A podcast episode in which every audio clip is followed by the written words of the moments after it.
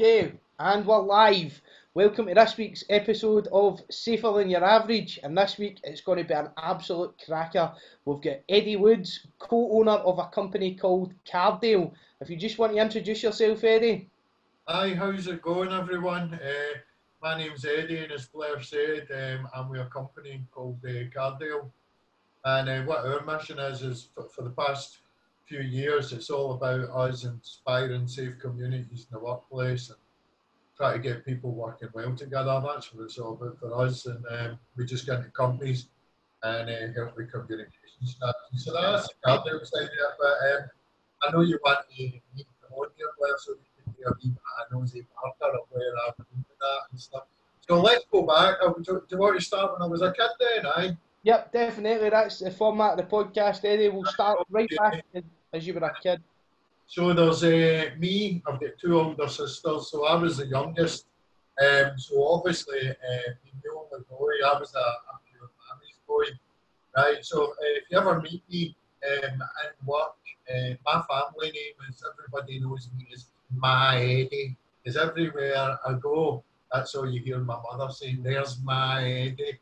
Oh, my Eddie can. So that's the family joke. So if you meet me at a seminar, just shout out, you want to wind me up. I hate it. um, and um, we were uh, initially, as a kid, I was brought up in a place called uh, Kilmarnock Road in uh. And uh, my dad had a butcher shop there. And it was between uh, two old streets, uh, Ruby Street and Fairbairn Street, I think it was between um, across the old gasworks. So I spent quite a lot. Up there was about eight years of age. Um, went to school there. That's where I started.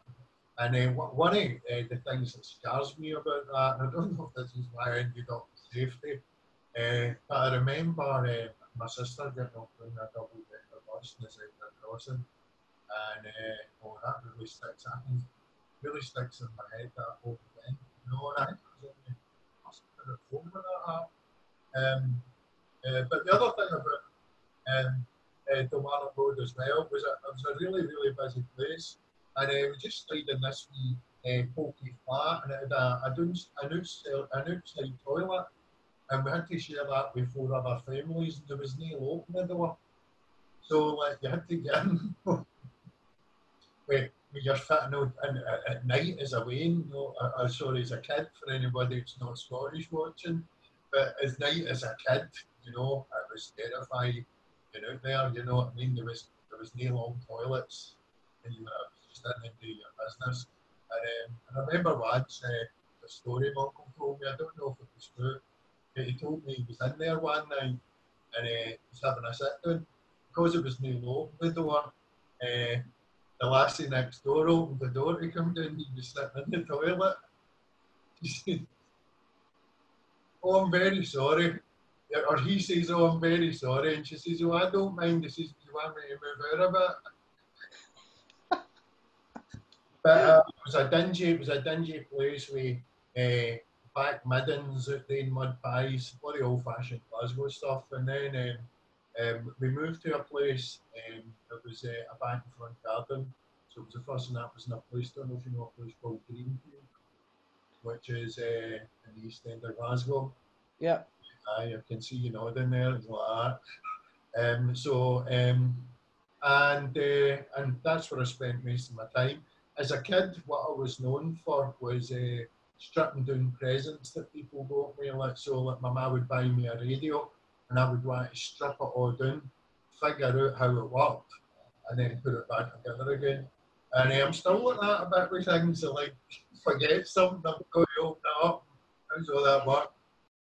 So I was brought up a typical Glasgow tenement, you know, um, uh, bins and stuff out like midges out the back, and uh, just a classic old scene, you know. It was uh, wasn't a very nice looking place, you know. Um, um, and anyway, um, I was dead thin as a kid, and uh, my mum got me. Uh, she had a pal. His name was Joe Aitchison, and he was a professional boxer, and he had a boxing club. Um, so for a young age, I was uh, in the boxing ring down there, which um, I can still smell that. See the smell of the place, and every time I get here, a place you smell it, you know what it's like. It just takes you straight all the way back to your childhood. Totally, totally. I can remember it myself as a kid going to the boxing club, and you can smell it, smell it still, definitely. Aye. Start, did you sit? I used to sit, see watching the main box with my uh, my chin on the on the mat, and you do it'd be bouncing up it. Oh, I loved it in there. I loved it. So anyway, then we moved. We moved. Um, we moved to a place called uh, Greenfield, uh, which is in the East End of Glasgow, and that's when I was there too. I was about uh, 17, so like, I'd uh, went to school through there. Um, uh, at the time when I stayed there, um, there was a lot of problems at the time with heroin in that area, you know, and it was something I'd never ventured into myself. Uh, I was more like into music uh, than anything like that, you know. Um, was always wanted like go to see, but I mean, I learned uh, from a young age that uh, I could use music to control my mood, you know, and even now as an adult, anytime I've got the blues, uh, the first thing I know, like when I do the training, we talk about self-talk and positive thinking. But for me, I've got certain music and certain songs that I listen to with certain things connected to it, and um, and that gets my head in a, a different place. I've always utilised that for some reason. So there was a lot going on there at the time. Uh, I was heavily into football. and one of my uncles, um, he worked in the pharmacy department at the Victoria Infirmary in Glasgow, and um, uh, he never married or anything like that. Um, he, he, had a really bad stammer, and it was actually him that got me mostly into what I'm into. Um, um, and uh, he started like local football teams, so that was another thing I was doing. Uh, I was playing football, and uh, and I got trialled uh, at London Road for uh, Celtic Boys Club for three months when I was uh, 14. Uh, but I couldn't handle it. They were seen in, the like dressing room. I mean, they were all at Man Mountain. You know what I mean? Like, I mean, there was guy, guys at 14. They were that hairy. They looked like Chewbacca. You know, I'm looking at them going, "There's no way he's 14." But um, it, it was just at that level. I don't think I liked the amount of contact. And then, then I came out and I played. Uh, I went up and played at Possil Y, Possil YM for a wee while. Yeah. And then I went, uh, and then where else? Uh, I was playing at Greenfield Boys Club. Uh, so uh, football, music, and sport was my thing. So I sort of I managed to keep away uh, for, that uh, um, unfortunate side that um, our community um, was suffering at that time. Um, and I did lose. Got a list of guys I went to school with that uh, unfortunately lost their lives uh, through either using that or being involved in the trade of that. You know, so when I was always saying this is, I, I can't, I don't want to spend the rest of my life here, although in that side of the city, I, I mean, I, I, still love going over there. My mum's over there, and one of my sisters over there, and the people over there are amazing. Um, but it was just the environment at that time, and I was starting to think ahead about what was going to do with my life. I was also thinking, and I'm not not being mean to be rude here, but I was thinking, I don't want to repeat this. I don't want to bring my own kids up and and have to be injected and maybe bad word to use there, but injected into that environment. So my, my ambition was to get myself out of there, and uh, um, and that's what I did. That's what I did. Uh, uh, initially, I went down to uh, went down to London, so I'd finished school. Uh, wanted to take some time out. I knew I was going to have to refill my boots if I was going to make a career. Uh, one of my uncles, uh, he's a pal um, that worked up in Aberdeen, the oil and gas industry, and he used to come and tell all these stories, you know, and it was like a great adventure.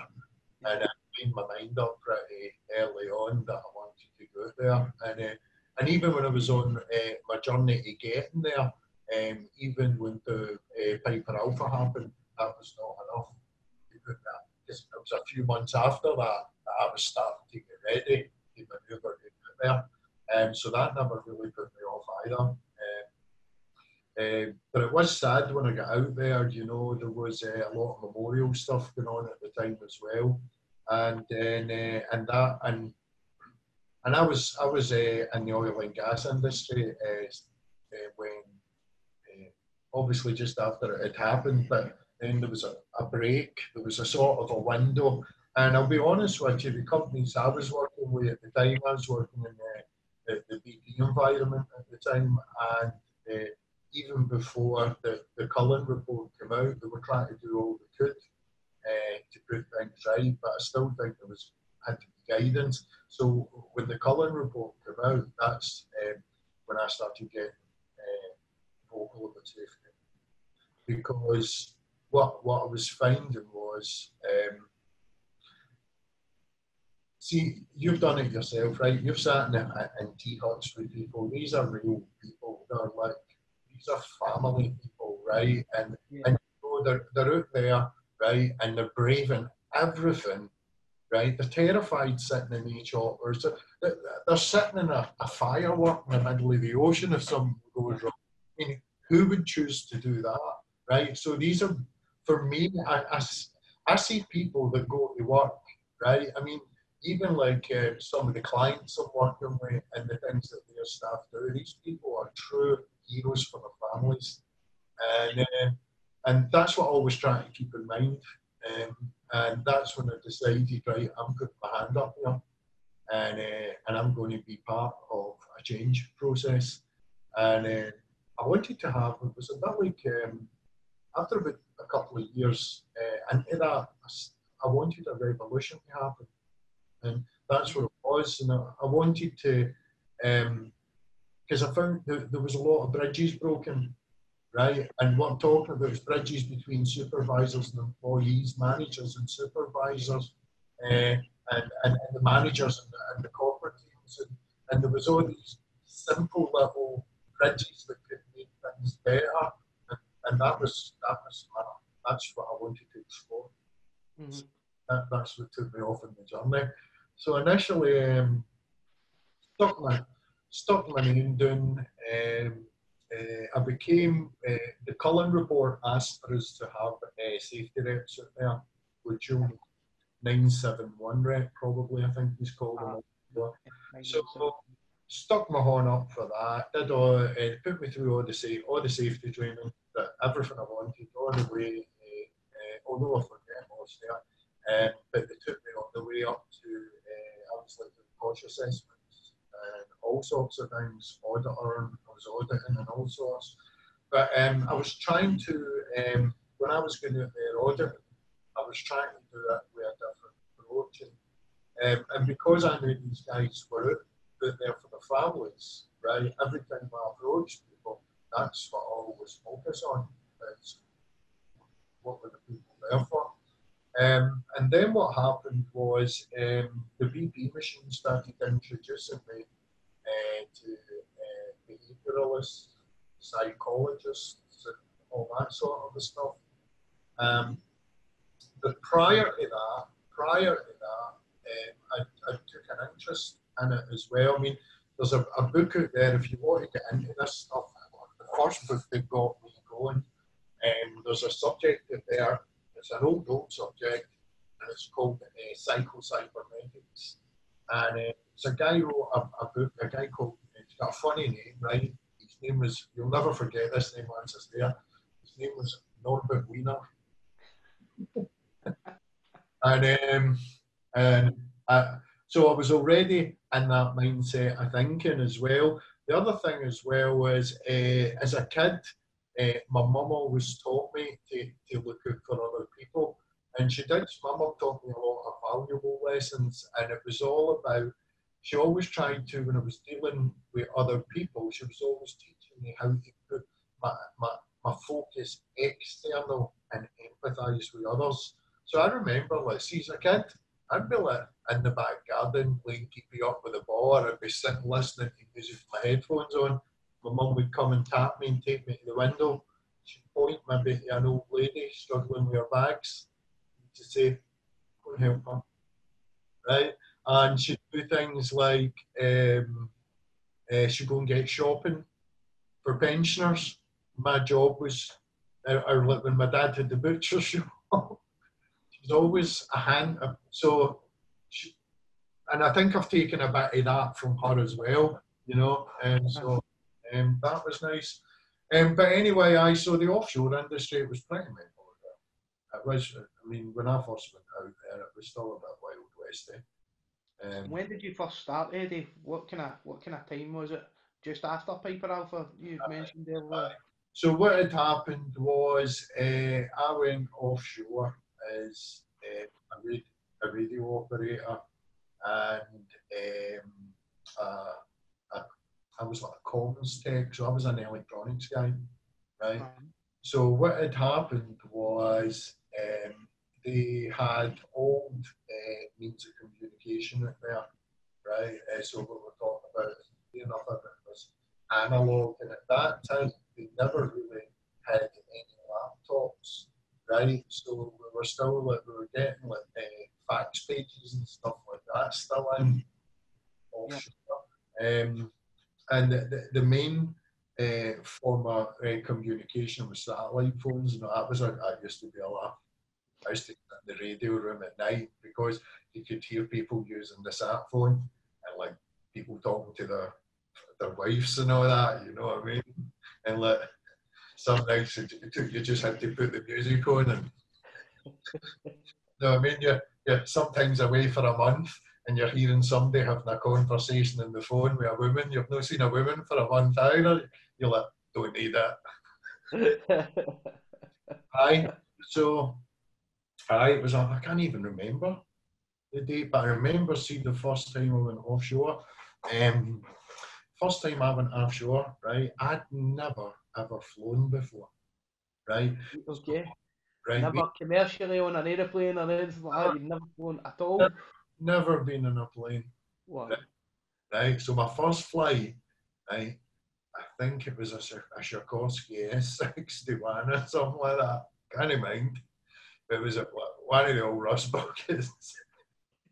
and uh, and because um, we used to go to holiday in Saltcoats, right? So like there was with this wee house and it was in a place called Glebe Street in Saltcoats, and it was like it was like a room and kitchen, right? But when we went there, it was like my auntie would come with her man and their two wains. absolutely mental. So that was our holidays. And my other cousins, they, they were posher, right? They would get off the train further up the line than us and they're drossing bigger gaff. Aye, but I spent a lot of my, my childhood staring out at Arran. Um, so where were we? Aye, so I, I'm sure I it was like uh, get out there. First, that was the first time I'd ever flown, uh, and um, the, the guy I was uh, flying with, guy I travelled up with, um, uh, Alan, he was very sweet. He was a lovely guy, man. See a guy playing the guitar, absolutely. That's my wee sideline thing I do. I play. I'm absolutely crap, but that's what I do at night. I like to uh, uh, write wee poems and put tunes to them. That's how I like to pass my time and walk the dog. So, um, but uh, first time flying, I remember I got in the helicopter. I couldn't believe how fast we, we were up in the air, and uh, and I was flying out to a rig. It was it was called at the time. It's still there. It's called the Thistle Alpha, but they called it the Black Pig. And they, they used to say, you know, uh, the pilots could fo- follow the oil leak for Aberdeen to find it. They don't need radar and all that. And uh, I remember we landed on this heli deck, and I'd never felt wind like that in my life. And it was it was so windy, right, that it was one man on, one man off. And they were using the passenger body weight, I think, to keep us on deck. And you had this rope, and you had to hold yourself on it. And but I still went back. I still went back because uh, when you get out there, uh, the banter's great. So if you, you can take a bit of banter, it's like place to work. If you can't take it, don't go there. You have a breakdown, you know what I mean? But mean, guy, when you first go there, guys will say, older guys will sit me in over I just, I'm, I'm an observer of people, you know, I just love beings. I was sitting, I'd hear voice, a young boy on there, and they'd be like, Friday night, Why are you married, son? Like, say, well, make sure you phone after midnight, she'll be sitting there at nine o'clock with her party gear on, waiting for you to phone. As soon as you hang up, she's up to dancing, and she's cuddling somebody else tonight, and you these boys will be getting up at one in the morning all paranoid no they tell these young boys oh, you have to go to bed at night with your sleep your survival suit on in case they no, no sleep with your life jacket on and all that. Uh, the story it was one story one boy come on the rig I wasn't there in the arm so um, the story was uh, they told him that he was going to get charged for all the food that he ate. They had to throw any money out with him. They, they the trip to give a bill. so it's fully all that, right? And uh, and obviously, um, it's the way people talk out there is you, know, get guys from over Britain and it's just boom, 100 miles an hour. So um, I did enjoy that. I did enjoy that, and I, I did enjoy the work out there. But then when I got sucked into the safety thing before I knew it, I was hanging about with all these behaviouralists and stuff like that. So uh, BP then started uh, uh, pushing me down that road. they started getting me involved with putting me on behavioural courses and all this stuff. Then they were getting me a, a lead off. They'd launched this thing for an ex-miner, a guy called Dr. Bruce Staley, and they were, and I was there for the initial launch of the advanced safety auditing. So we were going out and practicing it, and then coming back and getting feedback, and then we could practice that and then come out and give feedback and then we try to wait, make, make a working model out of that. But the, the, the main thing we were dealing with um, is out there was obviously you had men, right, that um, it was mainly men, so I'm not being sexist. In fact, it was, it was, uh, there was three lasses that I knew that had worked offshore, right? Uh, one of them uh, she's absolutely cracking lassie. I still keep touch with her now. Um, uh, Lynn Jolly, uh, she was awesome, man. um, she was an electrician, right? But and she could work like anybody. I totally loved that lassie to bits. You know what I mean? There was nothing she couldn't do. Her part, she comes from Huntly. Her part is absolutely brilliant.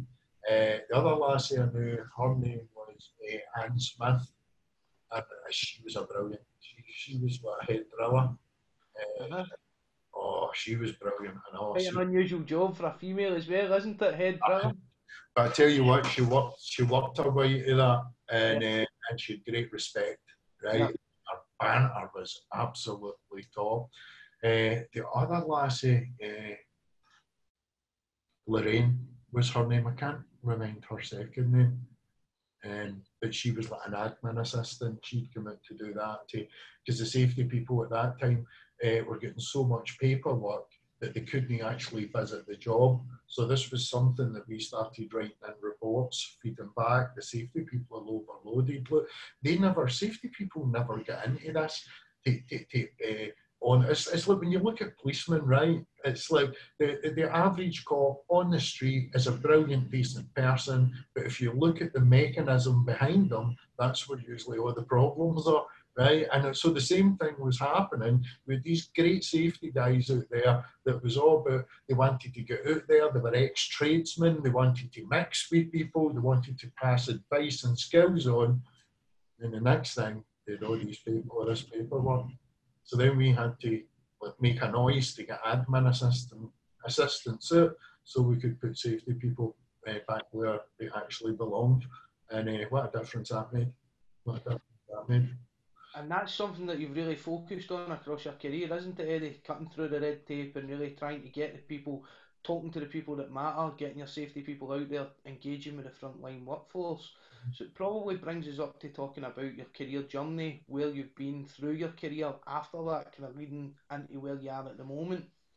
Right. So, uh, so what what I did was um, I had started um, extensively studying stuff, and I knew I needed more uh, knowledge, um, and I knew that uh, what I was doing what I was doing, I would never last in a big machine forever. What I was doing was new, and it was going to have to be sort of a uh, put out there. So what I did was um, uh, the initial thing was um, I had started trying with doing, um, if you can imagine, re- rehearsal talks. Right? So what I would be doing was I would be picking a topic every month, right? And I, and I was absolutely, t- I, I still don't like speaking in public with. Yeah. Right? I You absolutely, never tell. Absolutely never tell. I've seen you speak in full flow, Eddie, and you think, wow, I'd love to have that guy's confidence to stand up there and put that message across like that. see the last time I saw you over at Hampden, right? I was bulking in the car park, right? Me on. No, I'm not. Ask any of the any of the lads. And I keep saying to the guys that work with us, you know, look, once you stop losing that nervousness, you've lost the plot. I says the reason I feel like that is I'm fearcase of disappointing people and I don't deliver it right. Right? Or you know, or I feel I'll get the message wrong and maybe somebody will have a negative consequence out of that. So that's where all the anxiety is based. Um, it's all about trying to get it to get it right. So um Aye, so what, what had happened was I was doing these sort of like put, trying to put topics together, and I was going up and I was giving myself like rehearsals, right? So going up and talking in front of a group, and uh, and and after each time I did it, now you've got to imagine here, right? I'm standing up in front of people for Glasgow, Newcastle, right? So uh, everywhere they've built ships, Liverpool, right? Southampton, you name it, right? All right, hardy people, right? Um, but brilliant, brilliant. If they found a, a chink in your armour, right, it was like a worm. Once they get in, it would just itch you forever, right? And um, so what I, I, I was making sure what I was doing was when I was up there, um, I was uh, reflecting back after each session right? So I'd be going, right, how did that work? How did that go? Right? And I started breaking it. I started trying to break it all down. So what I, I began to realise was I needed more knowledge, right? And what I had to understand deeper was how do people go through a thing called a process of change. Yeah? And I started looking uh, everywhere for it, you know, from back in uh, the cybernetic model, which I still use a bit, eh? um, but I was looking at everything. Uh, I was looking at uh, behavioural psychology, right, uh, which I don't rate that much. I don't rate it that much, and if you want to get into that, I'll rip that apart for you. It has got its place. It does have its place, right? Um, I looked at all the psychotherapy models as well and stuff like that, and then um, uh, I did some training. Uh, check check them out on the internet right? Uh, I did training with um, a guy called uh, Tom Silver, right? And um, and he was working with I think it was the Chinese police at the time was uh, uh, using uh, change techniques and interrogation models and all that. So this guy's like, if you can imagine, he's a bit like a mix between Paul McKenna and Derren Brown. Okay. And he shows you all this like uh, sneaky stuff and sneaky language. Uh, I think there's a video of me and him somewhere on YouTube. I think, right? Uh, now he's a big, scary looking guy, right? Um, but his his his knowledge is good. He's not. I don't agree with everything he does. But his knowledge is good. He uses um, a lot of fear, right, to make people follow his direction, right? But interesting to watch. So for me, I wasn't wanting to be him or do what he can do. I was just wanting to go like I was with a kid. He was my new toy, and I wanted to take it apart and figure out how it worked. So I spent a bit of time with him, and uh, another guy uh, who was the, the dean of the American Psychological Society. Um, I spent some time with him as well, and I used the same process. Don't agree with everything you're doing, but you're my new toy, and I'm going to pick it apart, and I'm going to, right. So that, that that's basically what I do. That's basically what I do. Um, and then eventually, um, uh, I was desperate trying to find good people to train me. I did uh, some training with uh, they were like California uh, Californian hippies. Okay, so and then uh, a guy in California, they were like hippies. Uh, his name was John Overdurf, her name was Julie Silverthorn, and they became a little toy as well. What are they doing? I became fascinated with them. But for me, again, it was all about trying to pick things apart. How does this work? You know, how does that really happen? How can you do that to a person? What's going on, right? And uh, and oh man, I was reading out my ears. I mean, I, am into cycling as well, and I was looking out in the bike. Do you remember the old cassettes with it, right? Uh, uh, and it, it was audio, audio recordings of them, everything. Trying to break it all down, right? And then I sort of says, right, I've got a model for them now. Um, and I've sort of finished that up um, where um, I went to, do you know where Stobhill Hospital is in Glasgow? Yeah. So I spent two years in, uh, just under two years in there.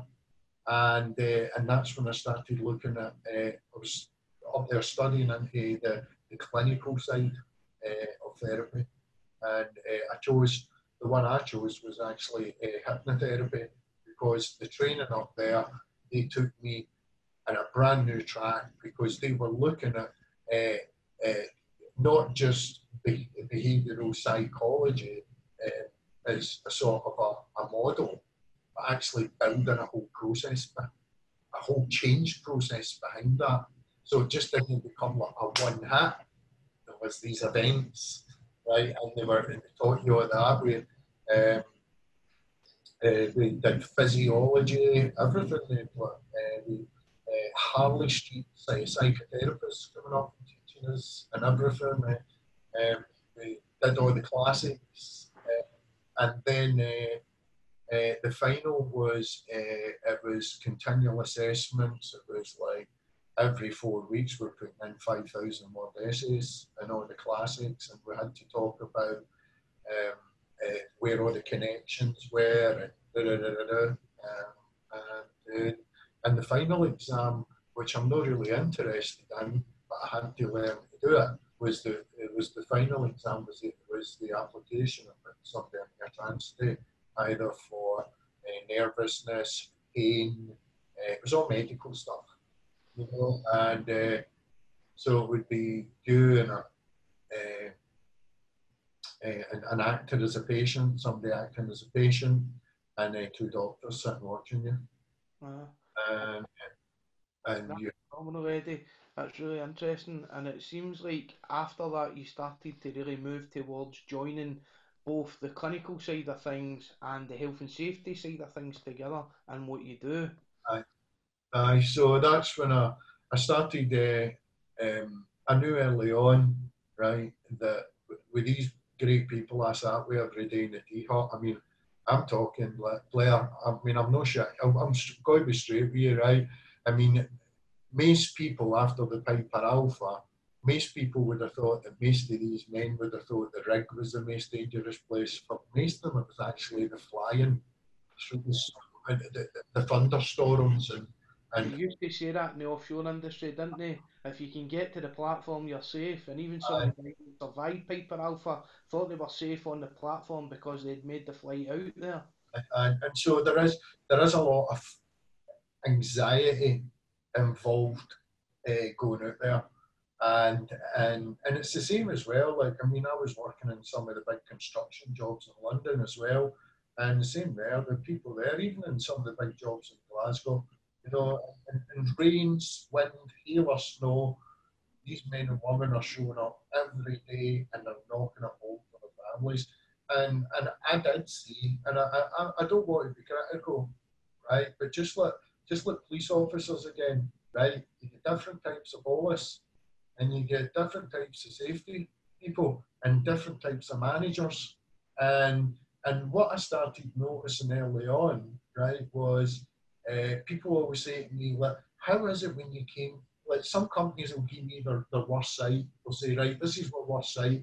I want you to turn that around in three months, right? And when I turn that around, they say, What is it you've did?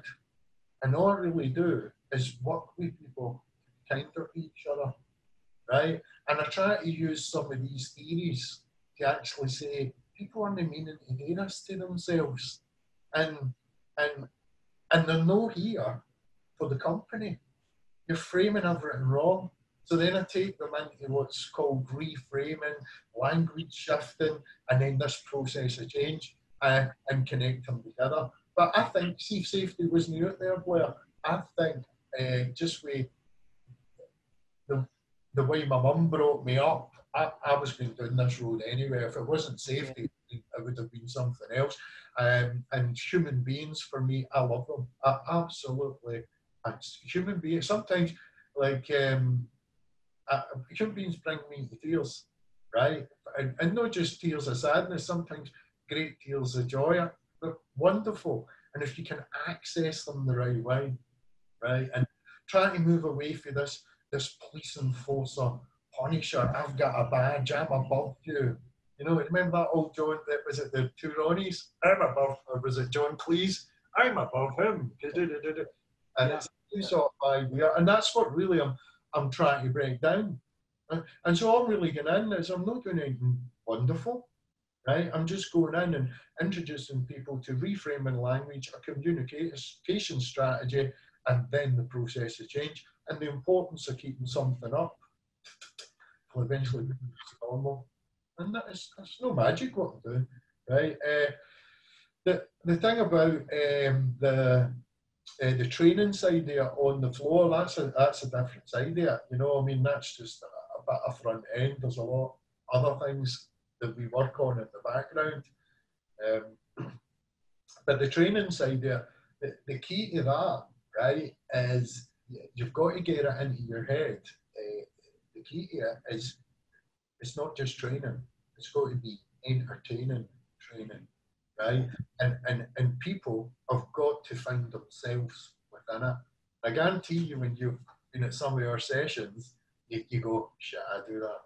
Oh, that's me as well, right? And that, this is what's called association, right? And if you look at the, the process of change, if you want somebody to go through a change, right, the first thing you've got to do is you've got to substitute them into your story, right? Yeah you've got to place themselves into that story. So when I say like things like, you know, when you're driving along the road in your car, you're in your car, right? So that's substitution, right? And then what I'm doing is I've got you in the car, right? I'm building a bridge. And when I've got you nodding, I do a thing called transference. So I give you a simile. So I then take you in. And it's just a bit like, you know, when you're hammering a nail around. And I'm always bridging the, the stories together. And it sort of takes the audience on a wee journey. And it's a change for them for somebody up the, the front going, You're doing this for the business. Here's all the facts. You know, it's just going, Look, here's another angle. And uh, for me, it's always been about communities, togetherness. that, that's what my message is all about.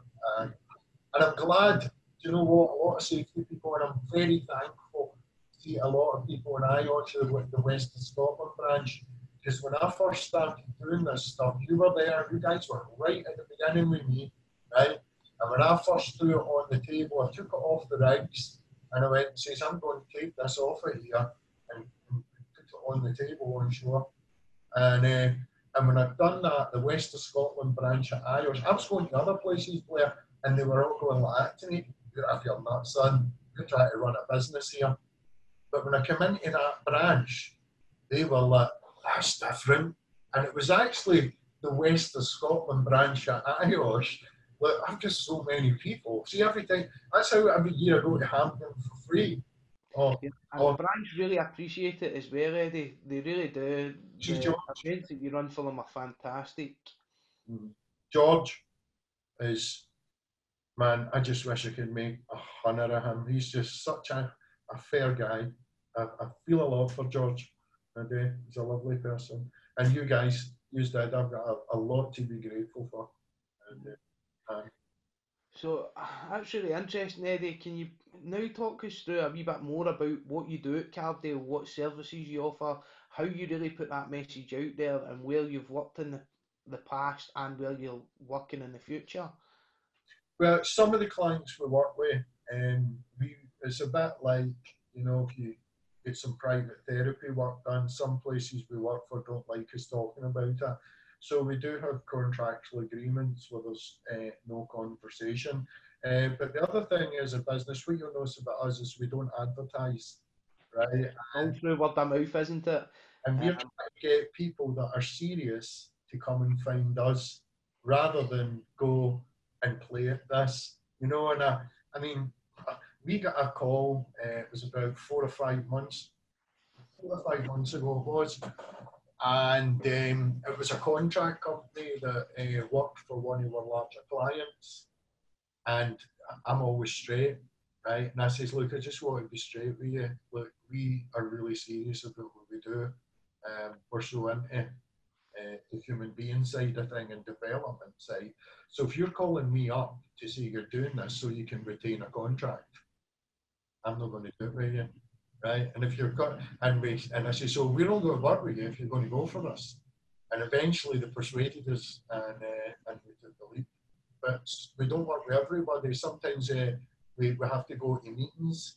Uh, we don't like taking money off of people. I mean, I always say to our guys, even the guys who are doing you know, the first sit down, I'm saying, look, if these people aren't ready for this, you have to let them know. So sometimes our guys will sit with you and just say, look, you need a safety professional in uh, before we could go any further. Or you know, so, and that happens quite frequently. Uh, we have to say people, it's, not that we're not saying we're too far out there for you. We're not saying that. We're not saying like you're not ready for us, but you need certain building blocks before and that's what I'm really trying to say here. So I'm not being big headed. And so you, I mean, we are not. Um, it's it's as if if you can imagine like a safety was a cake, right? Um, so we we're just a wee bit. Uh, a wee extra, a wee thin layer on top, but everything else is, is your systems, your safety people, you know, your management structure. So what we're doing is a wee, a wee thin layer that can maybe just add that wee extra bit. So it's not the services we offer is all sorts, all sorts. I mean, I've sometimes um, it's sales teams that want to know how it works, uh, but I'm very careful with who I work with sales wise.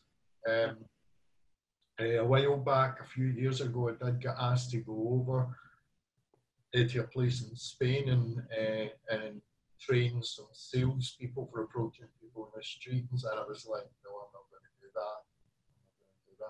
So, um, so, uh, so we do that. We do strategy work with people. We make a lot of videos um, for companies as well. All we really want to go in and is, is just be um, a good, decent uh, assistant to people that that are really serious about getting people up the road. You know, um, and that's not just the, the sort of a physical side there you know, the physical side is usually an overspill of a mental breakdown earlier on, you know, or a bad relationship or something going on between teams or communication. So we're not just trying to look at the physical side of that for people, we're also, know, sometimes I get the managers. Uh, I've not had to do it for a while, but the way they approach a team member, and sometimes when I walk away with a manager, I have to say to them, uh, look, see when you're with me, look, ever, ever speak to anybody like that when I'm standing beside you because they think I'm just like you and I'm not. Yeah, totally, totally. I get where you're coming from on that one. Then I say, so let's go over and try that again with somebody else, right? And so there is a lot of people out there, and I can understand uh, they're under a lot of pressure and sometimes they've not got time to stand there for like half an hour, like maybe I have, but still sometimes like snapping fingers and all that, and some of the body language and voice tone it's used, it's just not. It's just not there. And the other thing is what a lot of managers don't realise is human beings we're reciprocal. So this is why we're fascinated with justice. And what I mean by reciprocal reciprocity payback so this is why we've got a justice system because people love payback. We had to invent that, or people were just killing everybody. But the same thing is, there's paybacks everywhere. And as a leader, you have to realise that. And so, for instance, what I mean by reciprocity is I'm sure you've done it. You're walking down the street with your partner and you'll say, I wish they'd stop buying me a rich Christmas present so we can, we can stop buying theirs. Because when somebody gives you, you are obliged to give back. It's a psychological process, right? And if you want to read more about this, it's called the uh, reciprocity, they call it. Uh, so whether if, if I'm nice to you, you'll be compelled to pay that back to me, right? And if I'm shit to you, you'll be compelled shit back. And the sort of a way I explained that to you is remember during the presentation, talked about the scales of justice in the head. Yeah. Your approaches somebody, says something rude to them, knocks the person off. So this scale is the outside world, this scale is your internal world. So the manager comes up, shouts at you, knocks you off a balance, so you've got to pay that back. So you start saying to yourself, right, I'm going to be awkward at all the meetings. then you maybe turn around and say, you know, uh, I'm going to make his life hell, and I'm going to work slower for the next four months. And once you get that evenness back, justice has been served. And this is what you'll find a lot of managers don't realise is sometimes with that approach, they can be getting paid back three months later for that they don't know why, because sometimes people sit in their payback. Some like it, some like their payback slow and painful. Yeah, it goes back to that old the best dish is a best dish served cold. And, and revenge, yeah, it's the best dish served Even if uh, uh, you look at reciprocity, people are using it on you everywhere, right? For instance, like, uh, watch next time you get into a restaurant, right? Why did they bring you a sweetie? right? And what they found in a study, check it out, Stanford University, right? If you're sitting having a meal with your missus, right, and at the end of the meal they just come and give you the bill, right? Average tip. They give you a sweetie, it goes up, right? Watch this. This makes it go through the roof, the tip. If I come out to the table, it's all payback, reciprocity, if I come out to the table and I put a sweetie down for you and your wife, right? And then I turn to walk away. But just as I go to step away, I turn back and I come to the table and I say this, do you know what? Used to have been my favourite customers and I, You can have an extra sweet each. The tip goes through the roof. And what you're doing is, is I'm selling you penny sweeties for five pound tips, right? So reciprocity is everywhere. And if and if you can understand that, then if you want positive payback in the future, you have to take the time to inject it in, in the now. And this is what's missing just now. A lot of what people stressed to them up there, they're running in very low margins, very tight projects. Everything's about the shareholder. And that has to change. That has to change. You mentioned in a conversation that we had a couple of days ago, Eddie, about we've done the safety triangle, we now need to look at the safety circle. Can you tell us about a detail on that? Right, so well, if you look at any social structure, if you go back in, in time, there's always this triangular, like even for kings and queens, you go kings. Uh, well, what they used to say was um, uh, it, it, was the medicine men, like that were above the kings. A bit like now, you know, where the scientists are telling the politicians what to do. So the medicine men are above the kings, but it always been doing this a sort of a, a triangle shape. So what happened, and I'm not saying this is uh, this is uh, my philosophy and, and, and, the, and path that I follow.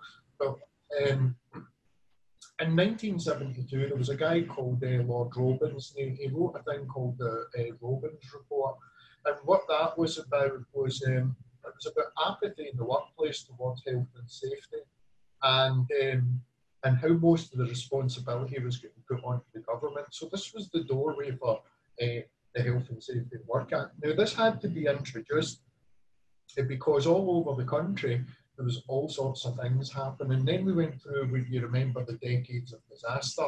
So what we had was we had problems in oil, with oil rigs blowing up, with tube stations, train stations going in fire, you know, with the coal mines collapse, with all sorts going on. And uh, so the government knew that culturally there was a problem across the country. So the Health and Safety at Work Act had to cover these many, many industries.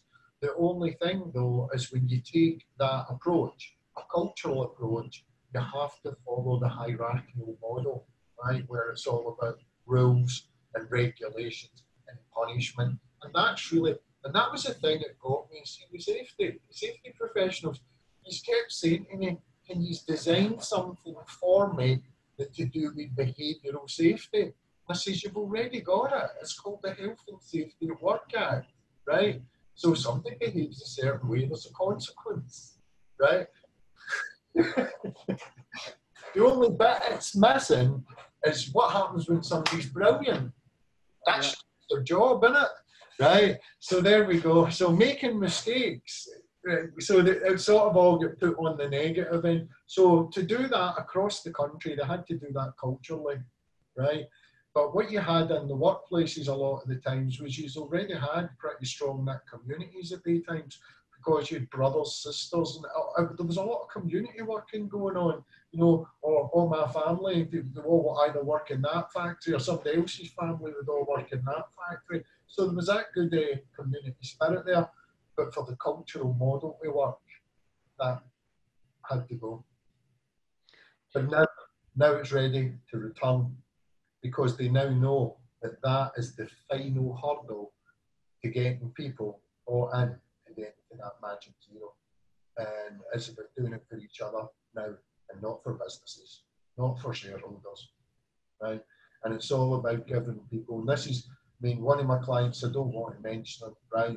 But uh, they just made a, a complete deadline for the people on it. It's brilliant now.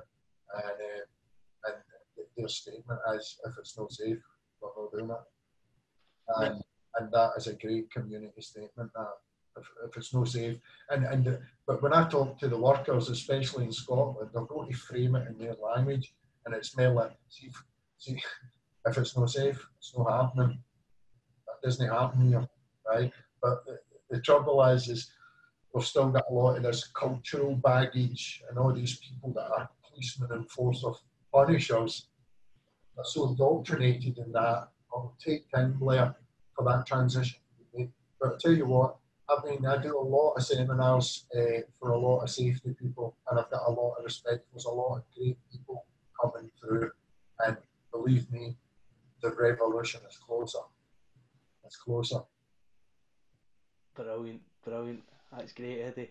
Um, if we just move on now, what advice or guidance would you give to someone starting out in health and safety today? I probably know where you're going to go with this one because we just spoke about it a little bit. Uh, getting away from the enforcer and moving towards more of a community-based approach. The way I'm trying to get the safety people, I'm, I'm working with to look at this now. Look, rules are important, right? So um, if, if as a human being, right, if you look at emotions and you draw you draw a line right? At one stage, uh, uh, you, have got love, and and the other side, you've got fear, right? Now, we fear and love, right?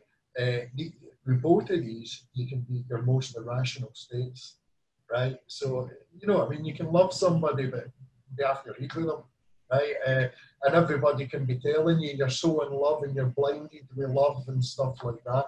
And what, what is is every other emotion we've got actually fits somewhere along that scale, right? Uh, what I would be suggesting uh, to anybody who's coming forward as a safety person, right, is you can't go out there and be positive all the time. The world doesn't like that, right? And there is a lot of people out there trying to train you the world of positivity. But here's the thing: see if you're overly positive and you, and, and, and you don't quite make it, you can't sustain it. You start feeling like a failure. And most people can't sustain positivity all the time. You know, try it, book it into your diary, and I guarantee you, after an hour, somebody or something will be pissing you off, right? So you have to realise what I'd say to anybody is there's this scale between love and fear. Now, if you are consistently caught in the are catching people in the in the fear scale all the time, you're stuck there, then that's not good for you or them or the relationship or the environment or people's anxiety levels or people's well being. Sometimes fear needed. Sometimes you do need consequences. Because sometimes if I was late for work I might do that extra 20 mile an hour if there wasn't a consequence there. So yes, the consequences are important, but it's how you communicate that and making sure you don't get stuck totally in fear and totally in love. You have to, as a person, let yourself glide through that to meet the situation. And that way, I think, as you move on in life, you know, it's, it's better for yourself, but it's going to be better for the community that you're trying, a safe working community if that's what you're trying to create. But also as well, once you create that, then mood is transferable, then people start taking that home. And then when people start enjoying their work life, they start enjoying the work life, uh, the home life. And people that enjoy the home life make better partners and better mums and better dads. And then the next society growing up actually grows with the skills. So my message to anybody that's starting out in safety, yes, the rules are important. Have to realise here that you're dealing with human beings, things of emotion, right? and we can't have them that negative emotion being substituted into them in the workplace and destroying them and then transferred it to the family. So my message would be, look, when you're going out there, yeah, right, you will be seen as a policeman, but there's two types of police. Make sure you're the good type.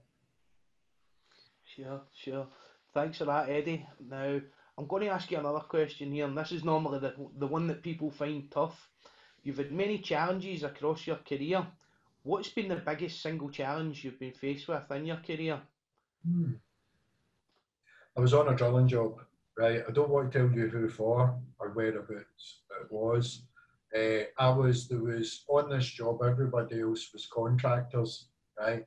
And uh, on drilling jobs, you get what's called the company man, the company man, right? So I was the company man, right? And the other guy that was the company man, I'm flying under his wing, right? And this guy, he's like, if you can imagine a mouse, right? He only sees the cheese, he can't see the trap. That sort of a person. So it's just he just sees the goal, right? So obviously you're into people as well. So you know when you're collaborating with people, the first thing you've got to work out is who you're playing with, right? So um, I sat with him for a couple of hours and uh, just asking questions, and I realised it was this type of person. Um, and what had happened was, um, we pulled this um, a, a drill rig up beside this uh, platform. We were um, going to drill a new Packer, put a new Packer unit in one of the wells, and uh, so anyway, one of the one of the cranes goes down, right? So this platform's got two cranes like like this, and we've got this other uh, rig with a single crane on it. We needed that piece of equipment at the far crane, right? But the middle crane was broke, mm-hmm. and it was if this job get delayed overnight, it was millions and millions and millions of pounds. Okay. And uh, so on the paperwork, right, when you're the company man, right, on the permit system, you uh, either come under uh, the area authority or one of the area authorities, or you can come under as the affected party. So it needs need my signature and his signature before the work's permitted, right? he did a job plan for it, right? And this was his job. Now, this was a long time ago, right? So the job plan was this he created. He was going to get this crane here, right? We were going to run the wire, right, across the deck. This was going to, uh, this crane was going to lift the equipment on we were needed, and then they were going to put scaffold poles underneath the containers and drag them across the deck. And so one guy did it to grab the pole, right? And um, I'd just um, I'd just been on like a, a subsea uh, production course, and uh, so I've got I'm envisioning in my head all these like wells below us that are live, and if containers start falling out the side, and then I'm thinking, what? And then I'm thinking about fingers and all sorts of. So I refused to sign that, right? Uh, and uh, there was a permit meeting that night, and oh, it was a, I mean, it was a, a young guy, and I've saliva in my face, guy screaming, I've been doing this for so many years, and I had to say, look, I'm, I'm sorry about that, but uh, I don't want to be phoning anybody's family up, you know, and saying, look, we thought it was all right because Tam had 30 years behind him. Right? I said, so that's not going to happen. We'll come up with another plan and we'll do it. But uh, that was the first time, right? And I'm not a religious person, right? But I was worried that night. See why? And they came to my room and woke me up in the middle of the night trying to get me to sign it. That's how much money it was costing. And that was the first time that I'd ever knelt at the side of a bed and I was actually praying for the night shift crew in case they sneakily done it when I was sleeping.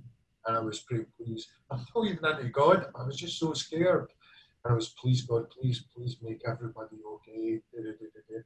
Uh, the next morning, uh, the asset managers uh, on the phone, and this guy started shouting his mouth off, trying to get me sacked.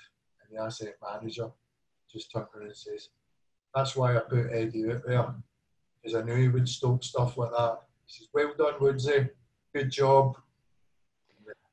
And that was the first, and the, the guy did that. Um, I still remember, a great asset manager.